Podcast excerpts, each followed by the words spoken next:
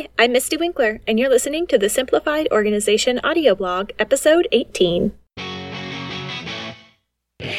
Here at Simplified Organization, we care less about having everything just so, and more about making sure we're doing the right things to the best of our abilities, fulfilling our vocations and responsibilities in service to God and others. Organization in this sense is not about the state of your closets or drawers but about realistic and intentional life management. Have you ever wondered why you can never gain traction with your plans? It likely comes down to strategic looking at your plans. Turns out, plans are only useful if you know what's on them and act accordingly. Review is the key. And season 3 is all about review. Head on over to simplifiedorganization.com slash audio to find all the episodes from this season, previous episodes, and a weekly review cheat sheet. That's simplifiedorganization.com slash audio. One quick hack to improve your plan. Write your plan the night before and supercharge your day. The day was over, the kids in bed, the house quiet. Time to sigh, breathe deep, and decide how to relax. I glanced down and caught sight of my daily index card plan I'd made that morning. Ugh! I'd totally forgotten about it after the hubbub of the day had begun. I'd begun with such high hopes, and had ended up feeling like I was simply holding on for dear life. Oh well, I thought, that's just the, my season of life right now. Since I've started this blog, I've told people to be sure to plan their days. Just 10 minutes in the morning makes a big difference. Turns out, I was wrong.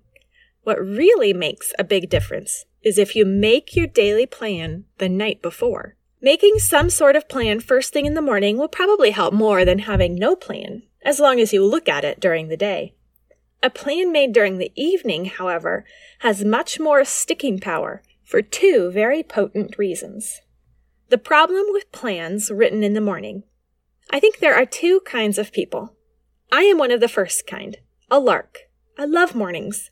I love the smell of the air in the morning. I love the feeling of a fresh start and a blank canvas full of potential. I get mentally revved up thinking about the day in the morning.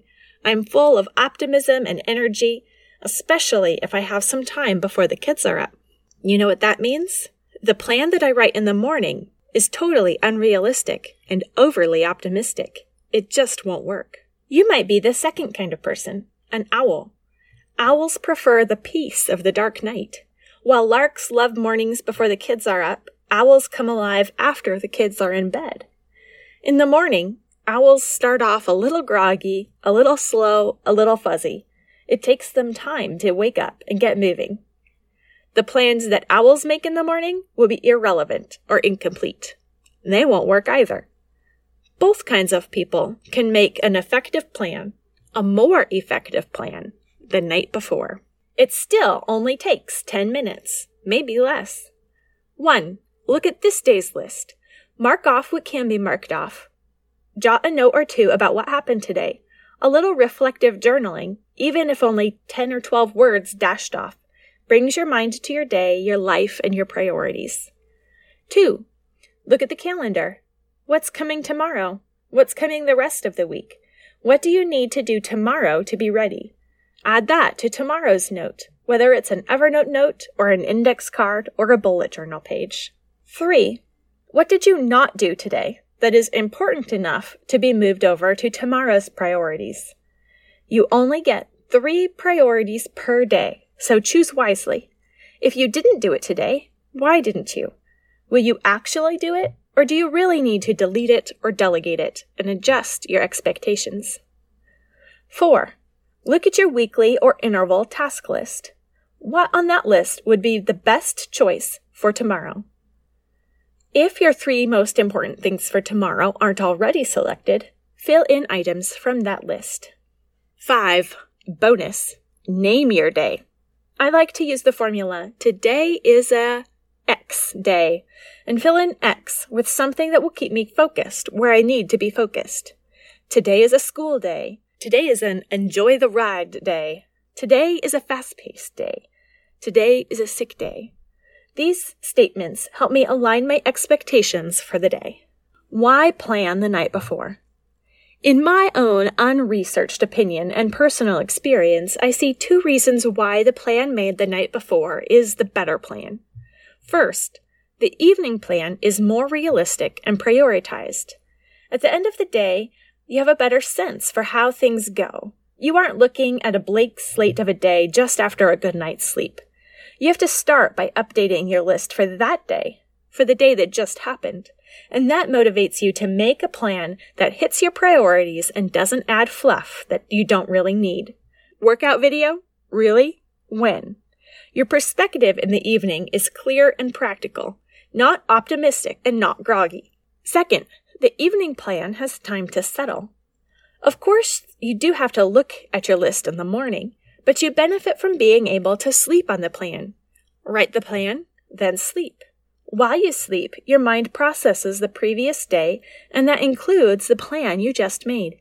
When you wake up, it's easier to focus because one, your plan is ready to go, and two, your sense of what is in it is keener. The morning pressure is also reduced. You don't have to be creative when you're barely awake. You don't have to create a brilliant plan before coffee. You can use your coffee drinking time for reading or for writing, for a hobby or for devotions.